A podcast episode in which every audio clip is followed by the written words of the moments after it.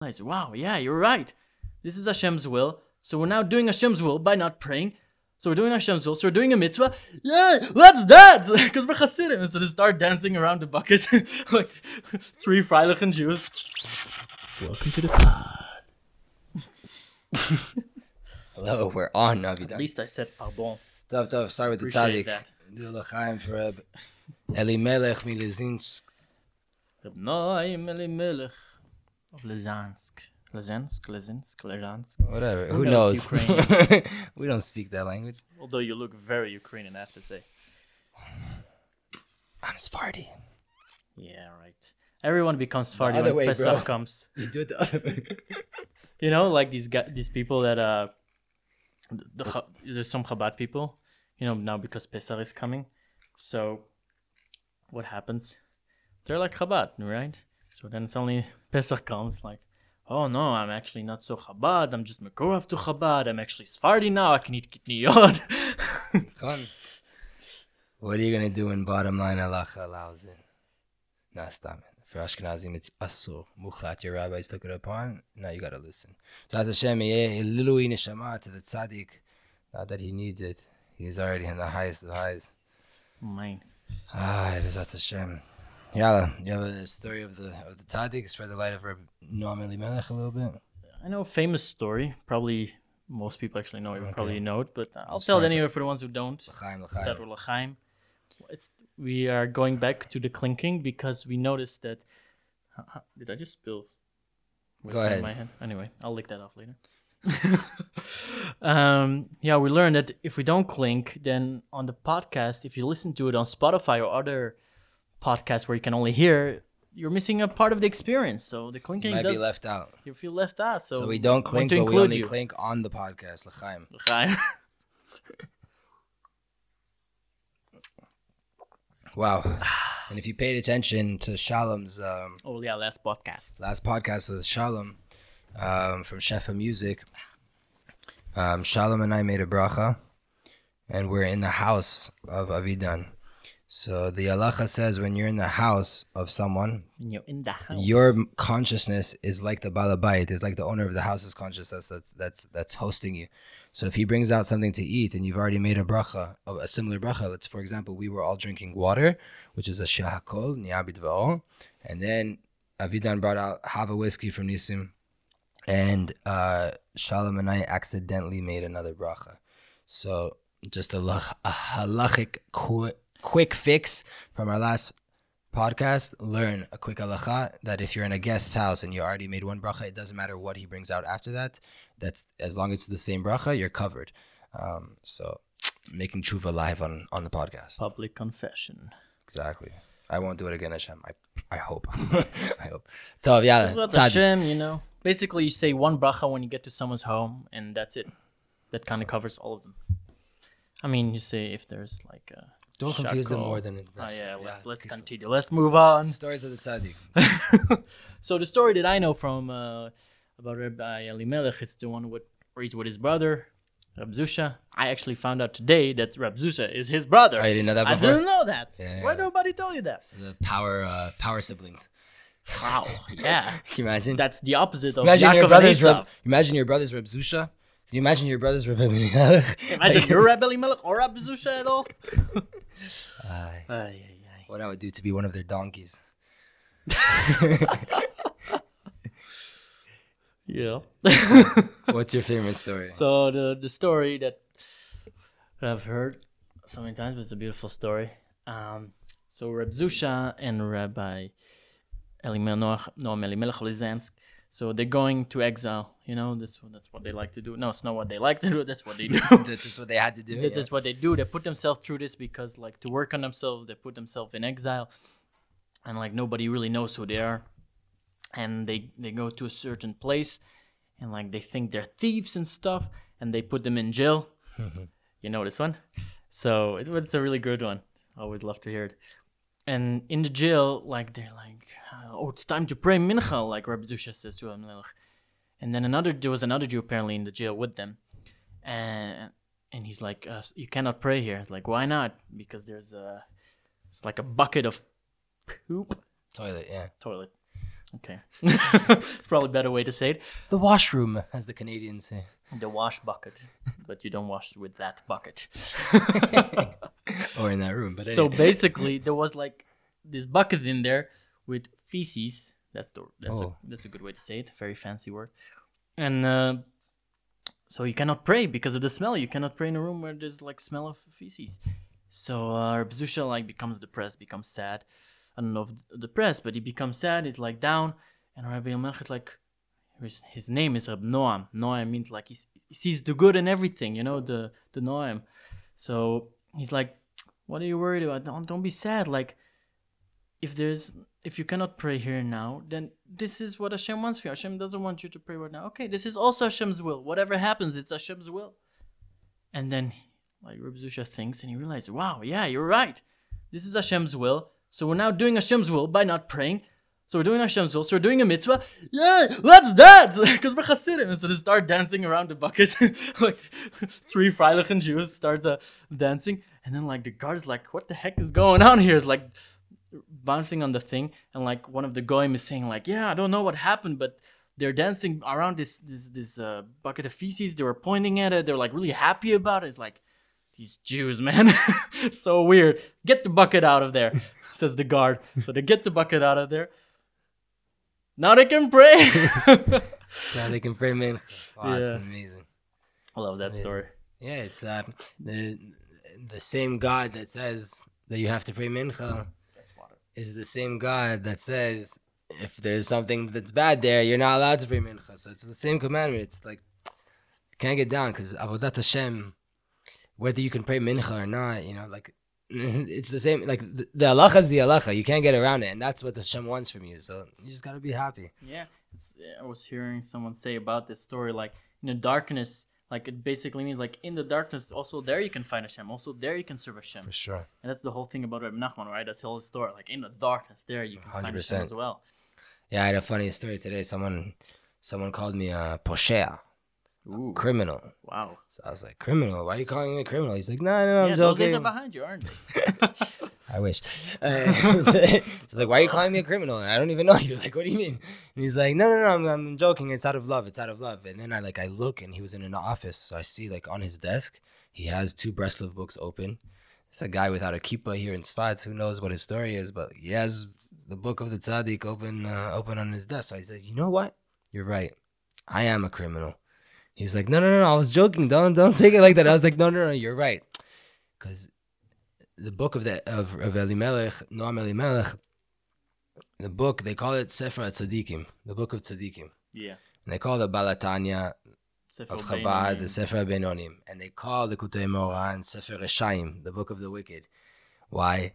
Because in the depths of the depths of the depths, that's what the Kutei Moran is good for, to get those people that are the furthest away and to bring them up. So I said, you know what? Technically, I belong to that Chassidut. I'm a Bresler in my heart, so maybe I am a Poshe. You're right. You're right. You're totally not everything but. Ah, yeah, it's good stuff, man. Good. Uh, No, Melech, Melech. I heard once that from Rav Daniel Asor, he told a, a story that the Noam Elimelech was mitek chevli Mashiach. He sweetened up the birth pains of the Mashiach, the coming of the Mashiach. You know, in Judaism, we have this concept that there's going to be um, The, the, no, she's gonna be these pains, these yeah, stress. exactly. There's gonna Like be these now. hard hardships, exactly like the past year that we've been going through. And uh and Daniel Asor of Daniel Asor asked an Admor, um, I think he was from Vizhnitz, asked him, what does it mean? He lived like, you know, two hundred years ago. What did he sweeten? Mhm. Since then there's been a Holocaust. The Jews have been chased across the world. Just in Israel we've had countless wars. Yeah. Like, what exactly did he sweeten up? So the Rebbe from Vizhnitz said he sweetened up the nine months of what is going to be when the Erev Rav comes to rule over Israel, but right before the Mashiach. That that's what he sweetened up. Whoa. That it was Very it's- interesting. Yeah. So Very interesting. who knows how it would have been if it's uh you know, it's very difficult now everywhere in the world. And they're saying like in Belgium, like they say the numbers are very high, they cannot go even to it. I mean, whenever, but here you feel like the stress is way lower. yeah in Israel. Yeah, in Israel. What would I say? No, no, no. You just said here. Yeah, I think yeah. maybe in Sfat. Yeah, in it's even- is even more. But you, Ah. I, I, I feel like everywhere the stress is very high, and uh, I hear it from everyone that lives outside of Israel. You hear like how how they're so strict and everywhere, and like whatever. But here you feel like there's like a uh, like a mercy, you know, like like a flow of like more peace, like more like rela- yeah, okay, you know, you still feel the stress, but it's like way more calm. Also, like everybody supports each other. Baruch Hashem, like yeah. people care about each other. I don't know how it is in outside of of Israel, but like I'm sure it's not nearly as like in Israel. Everybody like make sure everybody's okay. Like Yeah, Am Yisrael is uh like everybody here every time there's here someone like just gave birth, for example. Hashem, my my wife is uh, due very soon. Very Probably by the time this comes out, you'll be a father. That's pretty crazy. Bezrat Hashem, Bezrat Hashem, b'sha'ah tova. Wow, my life is gonna change, isn't it? we we will do Give our best. more of mashke. we will do our best to not let you guys down. We'll No, but uh, the beautiful thing is about Sfat and about Israel is like she's about to give birth, and what do they do? They make this thing that's called a meal train. What's a meal train? They like make a list, and everybody is like cooks for you, like, and they bring you food for the entire week, and every day someone else is bringing you food. It's amazing. Where else do they do this? And it's with everyone, with everything. Like the other day, like someone came out of the hospital, they did the same thing. It's amazing. We're so blessed We in are. Israel. Thank be you, Israel Elimelech, for sweetening yeah, yeah. thing, and of course, like the blessings of just Hashem having His eye on Israel, which is that. From the beginning of the year to the end, I'm gonna tell one more story of uh, a funny story about about the tzaddik. That um, there was a couple here in Israel a few years ago that uh, they're shomer Shabbat, but not like Hasidic, not really, not not Orthodox. They keep Shabbat and Mhm. kosher and everything, trying their hardest, and uh, they didn't have children, and they really wanted children.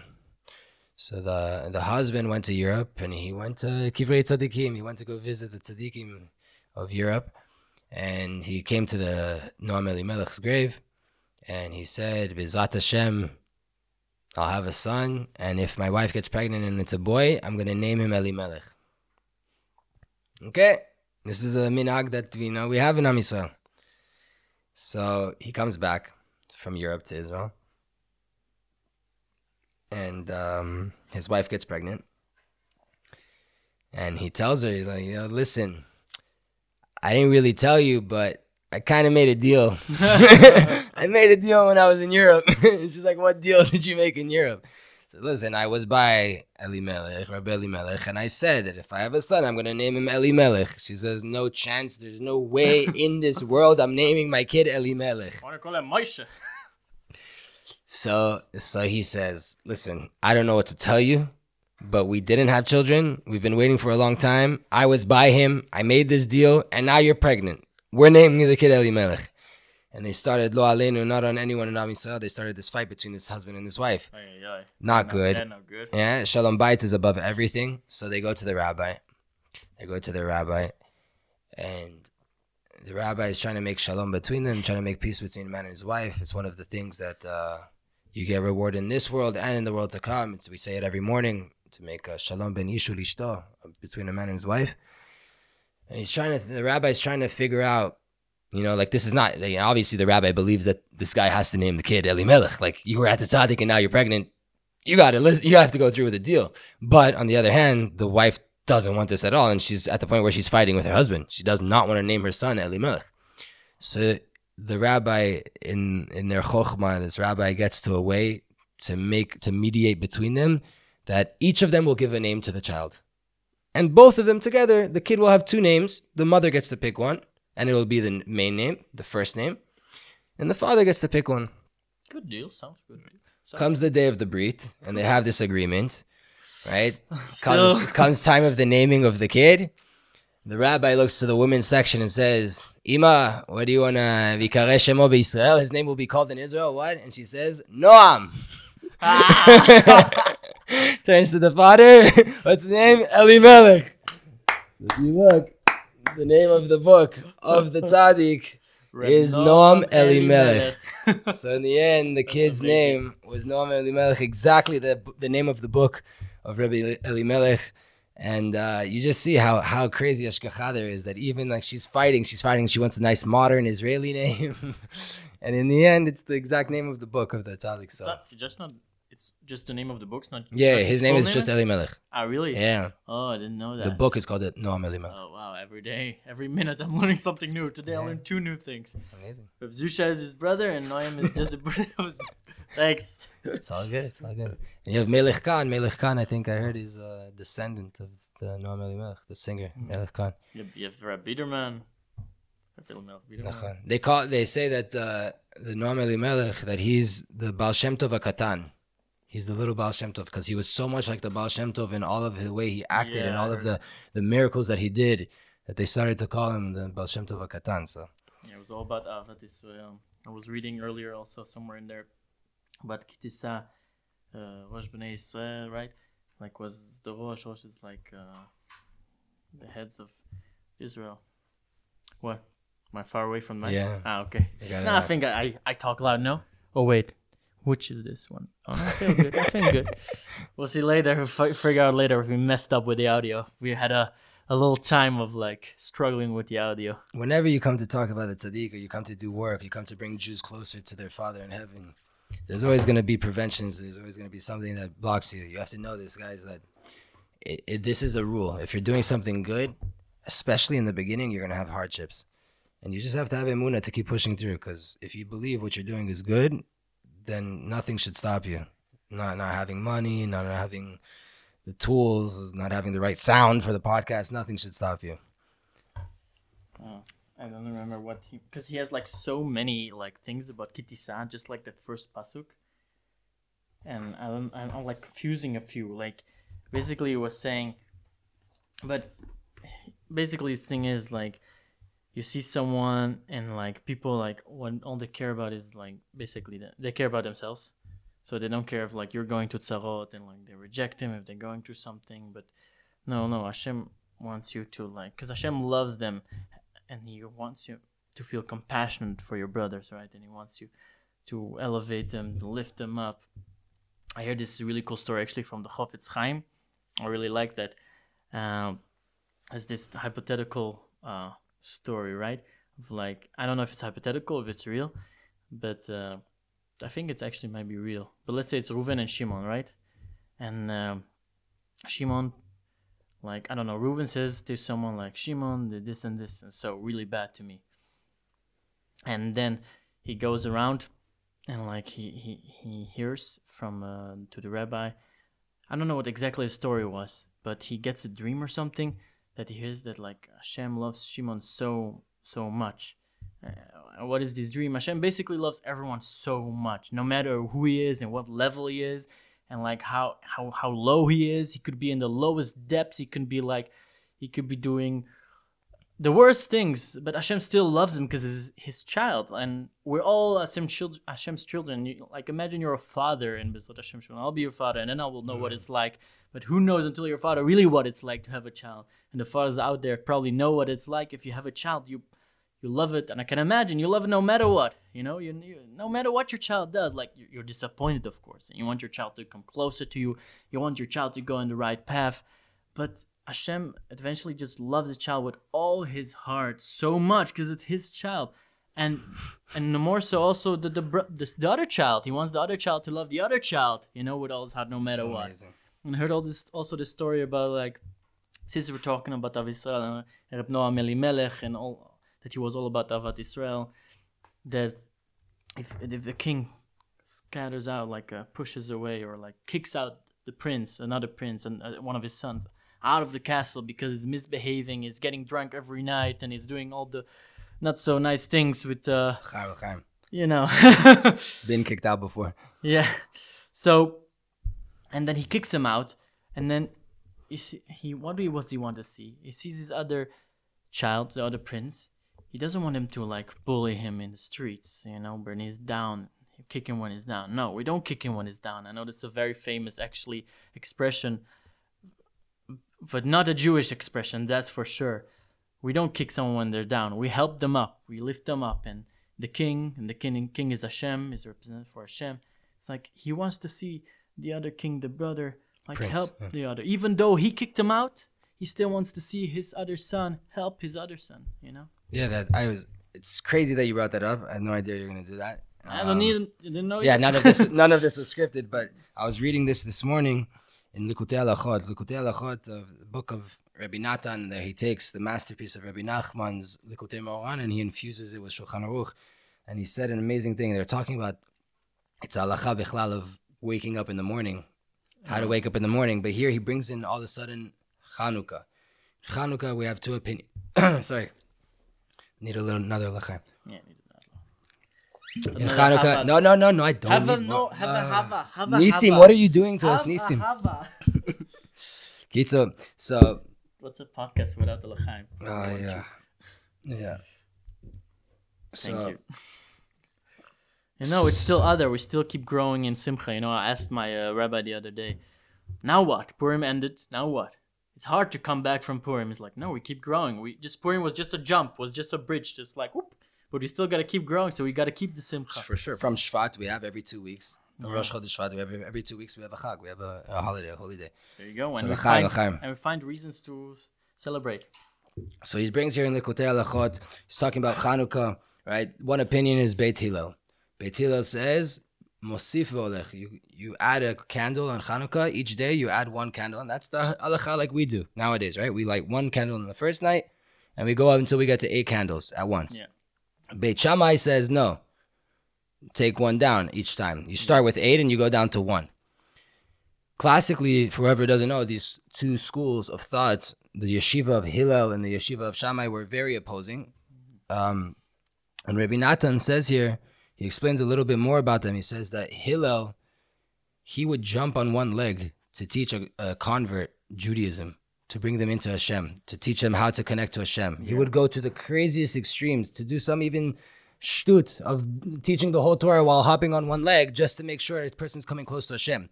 Whereas Shammai, uh, Rabbi Natan explains, Shammai was so holy and so connected to the truth that he couldn't take this world. He couldn't. He couldn't handle this. He couldn't deal with people that were doing sins with Bali Tshuva. He couldn't deal with people that were trying to convert and that had lived however many years not connected to Hashem. He couldn't take it, so he would push away converts. Right? And deal with the darkness of this world.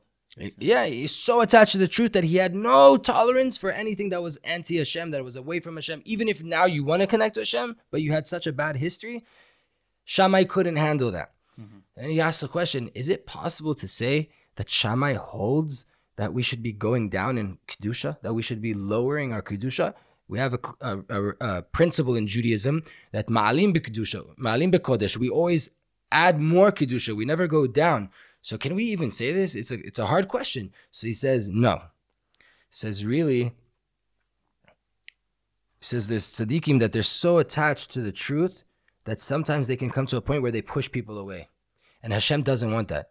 He says Hashem chafet chesed hu. We talked about this recently yesterday, right? Hashem wants chesed. Hashem wants loving kindness. Hashem wants people to come close.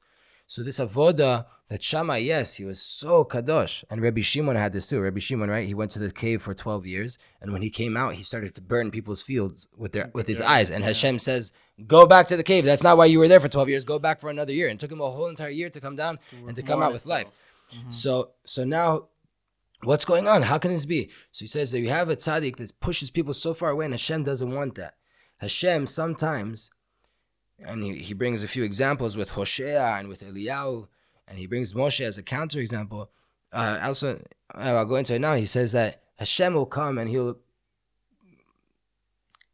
open his heart, complain to the tzaddik about how he's angry at Israel and how they're doing so many bad sins and he can't take it and it's really bothering Hashem, whatever this means, right? We have no asaga, no comprehension of Hashem's feelings or anything. But the tzaddikim wrote this down, right? That Hashem comes and he talks to Moshe Rabbeinu, for example, says, I can't take it with his nation anymore, mm-hmm. right? And what does Moshe Rabbeinu say? Take me out of your Torah. If you're going to kill the Jewish people and you want to make a nation for me, I don't want to have anything to do with the Torah. Macheni na misifrecha. Erase me from the Torah. That's what Hashem wants.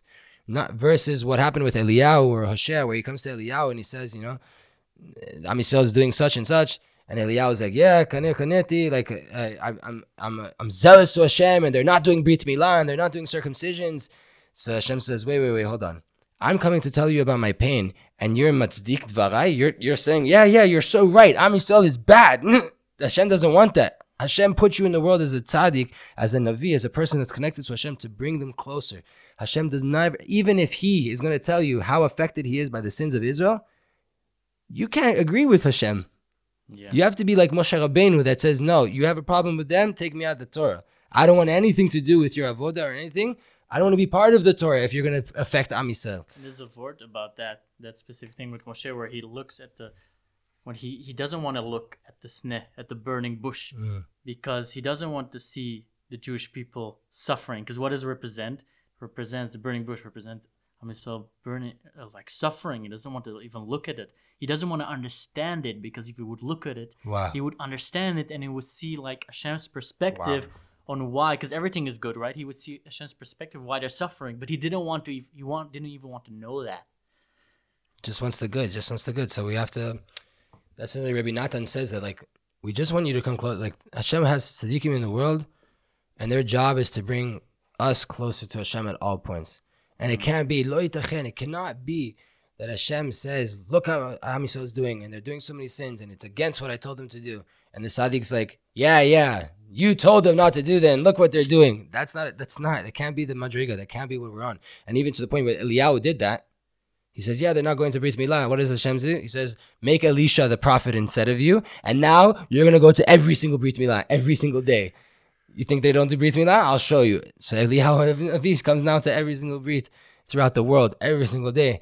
And it's, and all why? Because he agreed with Hashem that Am Yisrael was doing sins. You can't do that. You can't do that if you're a leader. If you're a leader, you need to be elevating people. You need to be picking them up. You can't be, uh, if someone has something bad to say about them, you can't even agree to it.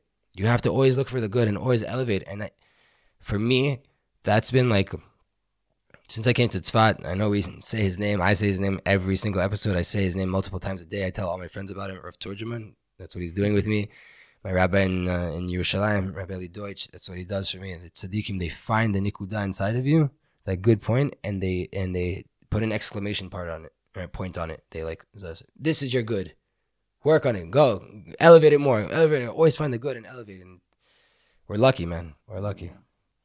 Also, that's really interesting when you were saying about all this stuff, and what I was saying with like, like, like Hashem doesn't want you to see the bad in the people, and He wants you not to agree with Him, so to speak, right? He wants you to like fight for Israel, and and and that's what also the Baal Tanya says, and that's what like I saw a beautiful story how Rabbi Grossman.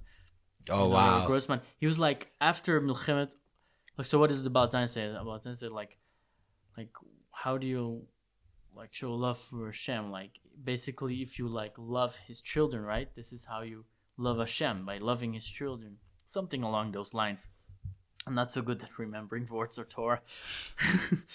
and Rabbi Grossman, what did he do after the war, the Six Day War? He was thinking to himself, he wanted to thank Hashem because it was a huge miracles that were happening. A huge miracle that won the war in six days against all these nations that were surrounding us, all these Arab nations that were like fighting against us, and we were like, we had nothing basically. We had like some World War One or World War Two guns, Yeah. and like they had tanks and everything, and like nations against us, and we're just like there, just there, like a few years basically, right? And we were not ready for a war. We barely had an army, and we still won it in six days. Really, So- it was over in an hours, in a few hours. The whole war was done. the other five days were just a technicality, just to rub it in a bit more. But anyways, yeah. Yeah, exactly. And and that's the point. And, and he was like, Well, how do I thank you, Hashem? How do I thank you? And I was thinking, how do I thank you? And like, well, how do you thank someone? Well, like helping their children. So he went to like at that point, like the there was Migdal Emek was like the lowest place where like people were like doing drugs and were like totally going astray and this was like uh, like uh, the ghettos in Israel kind of place and he's like I'm going there this is a kid from Mea Sharim that grew up in Mea Sharim probably I, I don't think he left Mea Sharim until that point like a son of a big rabbi never left like you know typical Mea Sharim guy never left Mea Sharim only knows Mea Sharim only knows synagogues the most orthodox neighborhood in all of the world. you cannot get more orthodox than that. It's all over the news. But anyway, this is like an example of what Don't believe what's in the news, Is. but- This is what a real chassid from Mea Sharim is. This is what it really is. He went out there and he went to look for Jews to bring them closer to Hashem because no, this is the most difficult place. So it's like, okay, he goes around asking people in Migdal Emek, where's the yeshiva? Where can I find the boys? I'm like, yeshiva? what do you mean? There's no yeshiva here. It's like uh, the Beit Midrash. I'm like, no. Where can I find the youth? Where, where can I find where can I find the kids? He's like, the disco. That's where you can find them. So he's like, he doesn't know what a disco is. So he goes into a disco, a disco like Jew, black coat, white shirt, hat, you know, the most payas, big beard. Imagine that. Walks into a disco and like, we all know what a disco looks like. Some of us maybe don't, but it's not the most kosher place in the world. But you can look this up. This is a disco rabbi. You see him dancing with these guys, and like he's like changing this place and talking to them and lifting their spirits. And he basically he doesn't leave the place. He like makes a whole school there, and he's still to this day there. He like he started a whole big, big, big complex of school and like changed the whole Migdal Emek and like totally transformed it. And there's beautiful story. There's actually this amazing story where he he figures out that the these girls are like selling themselves to the Arabs there. They're like they're, it's a very poor place, and they're selling themselves to the Arabs. And um, he's like, "Who's organizing this? Someone has to be organizing this." And he talks to everybody, and he figures out there's like this guy. I don't remember what the name was, but he's organizing this. So what does he do? By the way, he moved there apparently to Migdal at the point. So he, he goes knock on this guy's door. He found out where he lives. He knocks on this guy's door. As he's knocking on this guy's door, the neighbor is saying, what are you doing? You're getting yourself killed. he's like, no, no, no. he knocks on the door. This guy opens. He's like, he sees a rabbi. He's like this gangster guy, like pimp. And he's, what are you doing here? He's like, oh, I'm your neighbor. I wanted to say hi. I wanted to get to know the neighbor. He's like, you're in the wrong place. No, no, no. Let's get to Lachaim. Let's, let's get to know each other. He's like, this guy's insane. but what can you say to such a man? So they sit down, they do Lachaim. And after a few Lachaims, after they loosen up, right? He's like, "What are you doing?" You know, he's like straight up telling this man, like, "This is the most dangerous man known in Migdal." He's like, "What are you doing?" He's like, "What do you mean? What are what am I doing? Like, why why are you?" doing this to these to your sisters. They're your sister. Why are you selling them to the Arabs? Why are you doing this? What do you mean? There's no money here. I have to sell them. You know, like uh, there's no. Ah, how else am I gonna make money? You know, like this is there's no money here. There's no avodah here. And he's like, what would you want to do? If there's anything you could have picked what if you what would you pick to do? If there's your dream job. Like really like before this i uh, i wanted to have a truck like a really cool big truck. There's a spe- specific truck he wanted to have.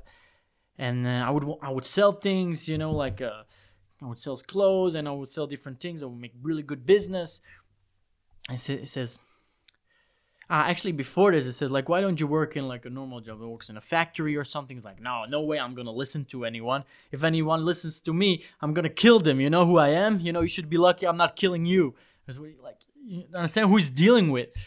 So then he tells him that, ask him what's his dream job, and he tells him, "This is my dream job. I would want a truck." So what does Rabbi Grossman say? What if I give you a truck? Would you stop what you're doing now? He's like in his disbelief, like, yeah, whatever doesn't believe him. Guess what? Rabbi Grossman goes back home, tells his wife, "Wife, we're selling the home. we're selling the house." He literally sells his house and buys a truck for this man. He, he comes to his home, knocks on this guy's door, and gives him the keys. Crazy. He gives him the keys, and this man's like, "What? What have you done?" And he actually made sure he had like business. He knew someone that is selling so like crazy. clothes or like a big company and and he literally stopped. He was so in shock. He stopped what he was doing and he and he did the business. And he made sure no one else in this place does anymore this type of selling business to the arabian arabs you know like all this whatever. And he transformed that place. And and that's the beauty about like where we're talking about Melech, how like if you want to do Hashem a favor, like help your fellow Jews, and that's what Hashem wants from us. Is yeah, Hashem wants sure. us to help your fellow Jews. I had a crazy story like that once too. I was in uh, speaking about clubs. I was in a club in Tel Aviv in the Namal. Uh, we're like we're all partying, whatever. I had a table right next to the DJ booth, and uh, all of a sudden the music stops, and I'm like, "What? What's going on?" Like, never happened to me unless like the power went out or something, but it didn't, didn't happen, right? So I look at the DJ booth. I'm like, "What's going on?" All of a sudden I see two Chabad Hasidim come in with a Chanukiah, and the DJ is like Seviva and Sov Sov Sov Chanukah They start lighting this Chanukiah in the middle of the club, and then they disappear. awesome. And like the rest of the party, Rachmana litzlan, you know, this is all in a previous life, but. eh, all of a sudden, uh, I'm dancing in a club and there's a Chanukiah next to me. So it's mamash. But the Mesirut Nefesh, you know, there'd be so, oh, how can you go into a club? But this is the thing. If, if, if a person thinks that Hashem does not exist in a club, or in a toilet, like we said with Rav Zusha, in, uh, in a jail cell with Rav Zusha and Rav uh, Elimelech, like if if you think that Hashem's not there and Hashem can't be found there, you don't understand. You haven't read the Torah. You don't understand. Yosef HaTzadik was in the boat, was in the jail, was in Potiphar's house, was in Mitzrayim. We all came out of Mitzrayim. That was the worst place ever. And Hashem took us out of there.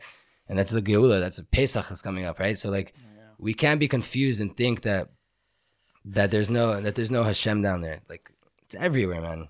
Yeah, Purim just ended, now Pesach. Whew. How's Purim? It was great. Baruch Hashem was awesome. Um, it's weird because it like starts Friday and then goes into Shabbos. Like you don't have much time. I just basically spent the whole day with with uh, a rabbi of my previous uh, yeshiva where I was at before I got married. It was great and um, yeah, and then we uh, had Mashav Brachas on Shushan Purim, which was Sunday. Um, uh, the whole I got dressed as super chassid, wore a cape, red cape, Superman shirt, and the, the. And uh, on the Shav Brachas, I was like, I was, you know, it's like on that day already, like you drank so much already, the reason of Purim, I was like, I was too lazy to wear my costume. was like, you know, it's my, my sister's Shav last Shav so I need to dress nice. So I just dressed very Chabad. This is like happening in, anyway, in, in a very Chabad neighborhood. And I'm Chabad, so why not just re- dress very nice? Wear my white shirt, capoto, look very Chabad, but I wear spudik. so can you imagine the very like it's everybody's Chabad there, and like they see like someone coming like looks very Chabad who's wearing spudik. It's so confusing. Either the hat is a costume or the or the suit is a I'm costume. not sure. What am I? Who am I? Like, is it is he for Purim? Is like this is a real spudik. and but uh, yeah, it was really fun. I really had a good time. Uh, I had to explain to people I'm not wearing this spudik all, all year. Don't worry. Although I would want to. I was telling my rabbi here, Rabbi she's like, I could wear this every day, every week, every day of the year, every month. But uh, besides Shabbaton, because you know we're, we're, we're Chabad. That's the day for the fedora. Yeah, it's the day for the fedora. Imagine you wear every single day of the year a spudik, but just on Shabbat you wear a fedora. but it's also very heavy, and uh, it's too heavy for me.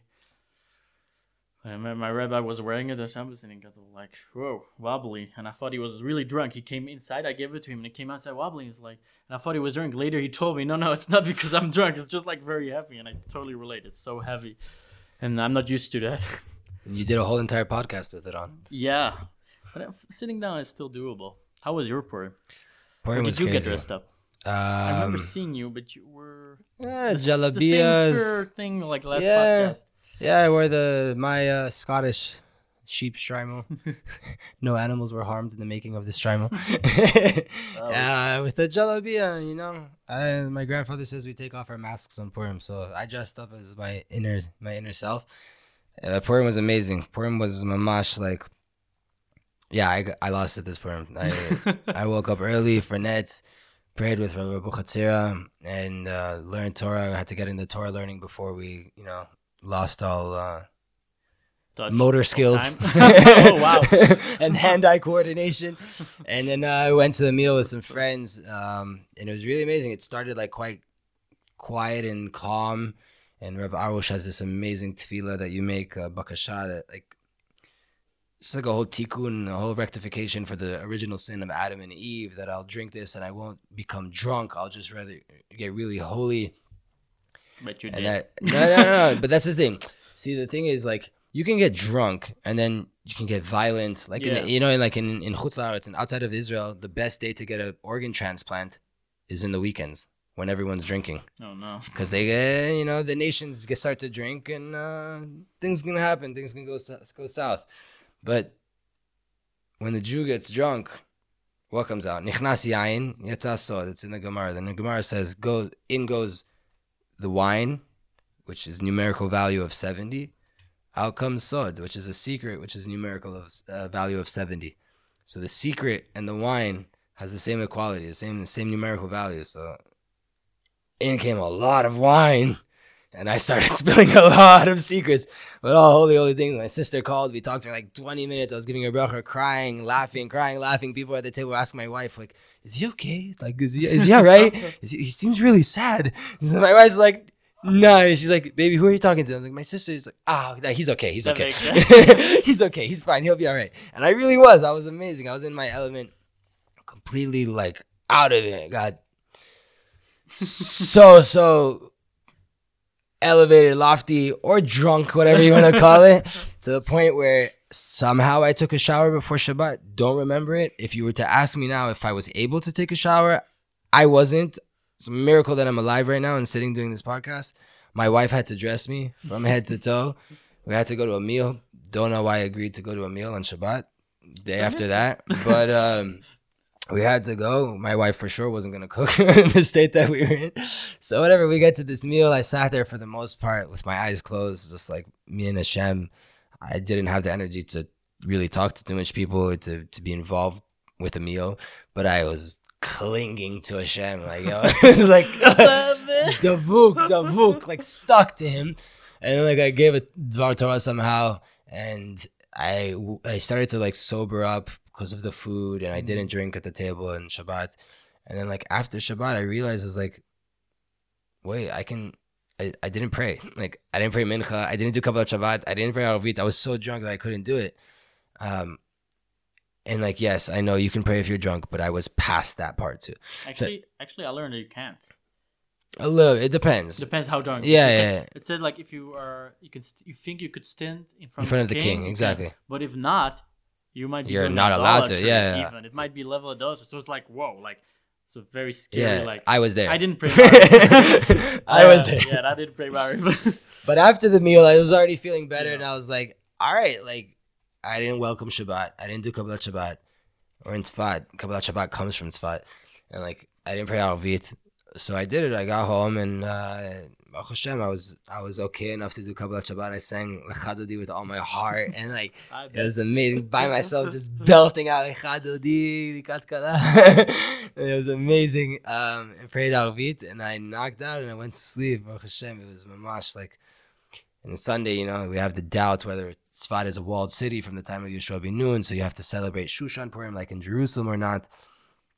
Um, and just on that doubt, on Sunday we got drunk again. Mm, yeah, nobody's So- complaining. yeah, what Jews will do to get out of a doubt. Listen, there's only one day in the year we could get drunk, or in this case, Three. Three. Two. Well, we'll take it. We'll take it. Actually, thanks to you because you told me like it's a mitzvah to drink wine. I mean, we're we're custom. I'm custom to drink vodka, whiskey. So actually, I drank wine on Only Purim. wine? I mean, the first day. Yes. The first, wine. second Wow, day, yeah. yeah, yeah. Purim, like the Mosh. Purim, uh, like Friday, Friday evening, Shabbat. I just drank wine. wow, it's amazing. It's a different. It's a way different drunk. It's a. It, that's the thing. I cried also. That's what happens. yayin or, cry, or tears. Nachon, but like but it's like it comes from a good place. You're like you want like I was crying. I was like I was remember crying to to one of our, my rabbis and like again like I was like "Ah, I want to get better. I want to do this better. I want to I want to wake up earlier in the morning to pray shachris. You need to help me. That's, like that's the truth. Yeah. Our deepest desires come out, but it's with wine. If it's with vodka, with whiskey, it's not the same gematria, so it doesn't, it doesn't have the same effect. No. No, But, uh, it's not the same. and now now Pesach is coming. Wow. Now the stress happens. I, I asked my rabbi like, what now, right? I was asking him like, "Oof." but he's saying like we keep growing, keep growing. Um, he was actually telling me like with uh, with Nissan it was very interesting. Vord, um, if you drop like a little bit of chametz in like a big pot of soup, for example, which is not chametz obviously, then it's nullified. But actually, when Pesach hits on the 14th of Nissan, right? 14th of Nissan, then it's nullified. No, no, sorry, it's not nullified. It actually becomes chametz. Like, it's interesting because you can eat the soup from before, even if it's like, like, even if the later one, for example, like on on Pesach, you drop something in the in the soup and it was minute, so minute that it was like tiny, tiny. It's still you cannot eat it. It's still chametz. And he was explaining wh- what's the reason why can you not eat that. I was I was asking him, and he explained to me because like before Pesach we can deal with some arrogance, but on Pesach There's no arrogance allowed. You know, like chametz, it's all about like arrogance. Chametz is like yeast, rising. It's all about like puffiness and like matzah, the thin layered bread that we're eating. So the the the bread of the poor, the bread of the humble. It's like all about humility. And you tell me something very interesting. Yeah, lechem. I said if you eat it, it helps with your emunah. It heals you. I remember actually like a few uh, Pesachs ago when I was really struggling with my uh, health. Um, like I couldn't eat gluten at all. Like I would like sit in pain. I couldn't sleep if I would eat gluten. I would be in so much pain and constipation. The worst things like acid reflux. I don't know what's happening with me, but I ate my. I remember someone telling me that like if you eat matzah, you can do it. And I ate matzah, no problem at all. No problem. Totally was fine. It's the best. It's amazing. The thing is, he, he said something interesting about the words of matz- matzah and chametz. Like they have the, the same, same word, words yeah. besides chet and hey. Like in chametz you have chet, and in matzah you have hey. What's the difference? With hey, you have a little opening there on the on the top, meaning he's he's getting the shefa from Hashem, right? He's Ah. getting the wisdom from Hashem. But the opening at the end, he also gives. But the difference is with the chet, the chametz, with the arrogance. What's the difference with arrogance? You also give, but you're not taking. You're not a vessel for Hashem. You don't. You don't give credit to Hashem. You're just like it's me, like Wow. giving it. It's very interesting, That's right? the secret on the hay as well in Tomer Devora. I love it. The hay is an amazing letter. Um, it's a dalet and a yud. Um, but in Tomer Devora, it talks about it, right? That like the hay is open at the bottom and it has a little opening at the top. yeah, And why? Because the tzaddikim, people that are from from birth, religious their whole entire life, they can be there at the opening at the bottom of the hay. It's a big gate. There's a big opening there to the rest of the world, and you can, you know, to the big bad world. But they can be there because they're they're most likely not going to go down past that that hay. The Baal Tshuva, a person that already went out, and he went out into the world, and now he wants to come back. He can't come back from that bottom opening of the hay he has to make tshuva and go all the way to the top and come back to the top, and he has to stay around that area because it's a smaller opening, and there's less of a chance that he's gonna come back out. It's crazy, and like Because uh, about Tshuva, like he already has broken that fence, so he Yeah. needs to put more fences and cannot go to the same way because exactly. he knows already how to break that fence and sin. So he cannot go in the same way. And also a beautiful thing was saying like was really funny. Like with matzah, the hay is at the end of the word, and chamet, it's all skipped all the way at the beginning of the thing. So like arrogance is skipped all the way in the front. So many. That's the thing. Hebrew. It's amazing. It's not like any. I think the closest No language, language to like Hebrew. The closest one. What what would you guess? If you had to say the closest language to Hebrew, what would you pick? Probably, I don't know. I don't even want to say it. So you know what it is? No. No. Chas v'chalila. you know what no, it is? I'm saying Latin because so many languages came from that, and the beautiful thing about Hebrew is like every there's so many Every meanings. language came from it. Every language came from it. So what's the closest language to Hebrew? Chidush. The, pe- Chinese. the periodic table of chemistry. Okay. Why? Because if you look at the en- element, right, H2O. What is H2O? Water. Water. But what is H and what is O? Okay. Hydrogen and oxygen, right? Yes. It tells you clearly, like H is hydrogen, O is oxygen. You know, so you can look at H2O and you can see what it's made up from. Mhm. Same thing with Hebrew. The letters, they're just symbols. There's much deeper meanings. Like uh, Rav Anava was talking about it this week. That like Aleph. If you look at an Aleph, an Aleph is a Vav and two Yuds Yeah, exactly. Yeah. which is 26, which is the numerical value of the Hashem. Hashem's four letter name, Yud and a hey, and, a- and then the letter Vav and the letter hey that we don't pronounce, right? But so that makes that. So what is the Aleph then? The Aleph is just a logo, it's just a symbol, Yeah. right? So, but but it, there's so much depth behind it. My rabbi always says, like, for example, what is O? What is the word O? What does it mean? If it, if Hebrew and the and, yeah, it means light, but what is uh, it- so if Hebrew and the periodic table of, chemistry are similar, where you can look at the thing, you can see what it's made up of. So then, what is O? What is the word for light in Hebrew? It's Aleph, which Aleph is Alufo Shel Olam, the king of the world, the champion of the world, the leader of the world, which is Hashem. Vav is a connector in Hebrew. Vav in Hebrew literally is a letter, but it also means hook. It means a hook, and that's why in Hebrew and is the letter, just the letter Vav. And then Reish is Rosh. So Aleph, Vav, Resh is Aleph connected to the head, and that's what light is. That's why in spirituality in Yeah. Judaism we call spirituality light. Because Oh. what is light? Chokhmah, wisdom. Exactly. What is it? It's it's Hashem. Mm, yeah. connected to the head. So that way you can see and you can go so deep into chametz and, and matzah. It, it's By the way, do you eat kitniot? I definitely eat kitniot. I'm You're Sephardi. so lucky. Sephardi, we eat it, no problem. Sorry for you guys Ashkenazi, but with that said, we, we we live in. we a- have to make up with 40 days of slichot. I think we're moving, Pesach. You're gonna move. Why? How are we gonna clean this home? man? You know, you know what the halacha says. we have to clean every book. We have to put foil everywhere in the fridge, on the kitchen. We're just gonna live in a tinfoil house, and that's it. It's convert be to the easiest. convert to Sephardi Sephardi, yeah, and that convert back. yeah, I, I think. Wait, there is one you can convert to Sephardi. You can convert to whatever you No, no, want. you, you stand in front of a beit din and you No, no, cancel your no, minhag, no, and no, that's no, it. No, no, you cannot convert to one or the other. There's one you can convert to, and one you cannot convert. I think you cannot convert to Ashkenaz, or you cannot convert to Sephardi. One of the two. Maybe it's like that.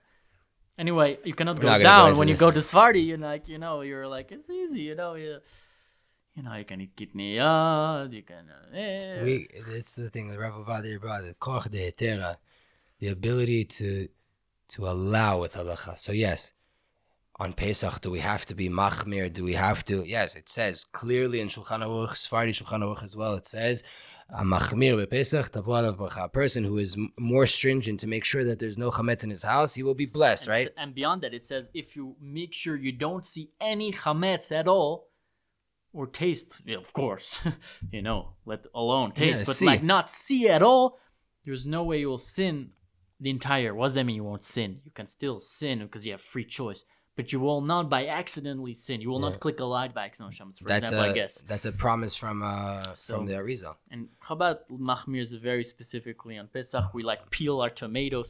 Peel we we eat matzahs in in bags. We like we move away in tinfoil houses. You know. So that's what I'm saying. So there, there's that side of it, and then there's also the side of like, in the end of the day, we have to be happy in our holiday, and yes, we have to be very careful to not have chametz.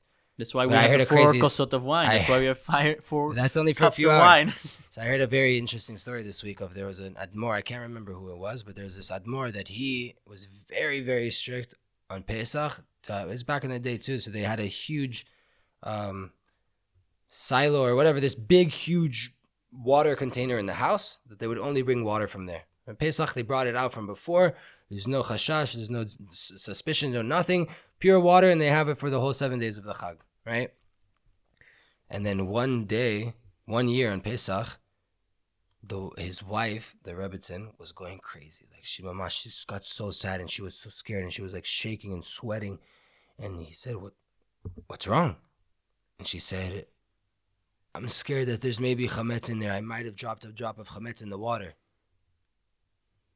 He said to the Hasidim, "Take it out of my house now.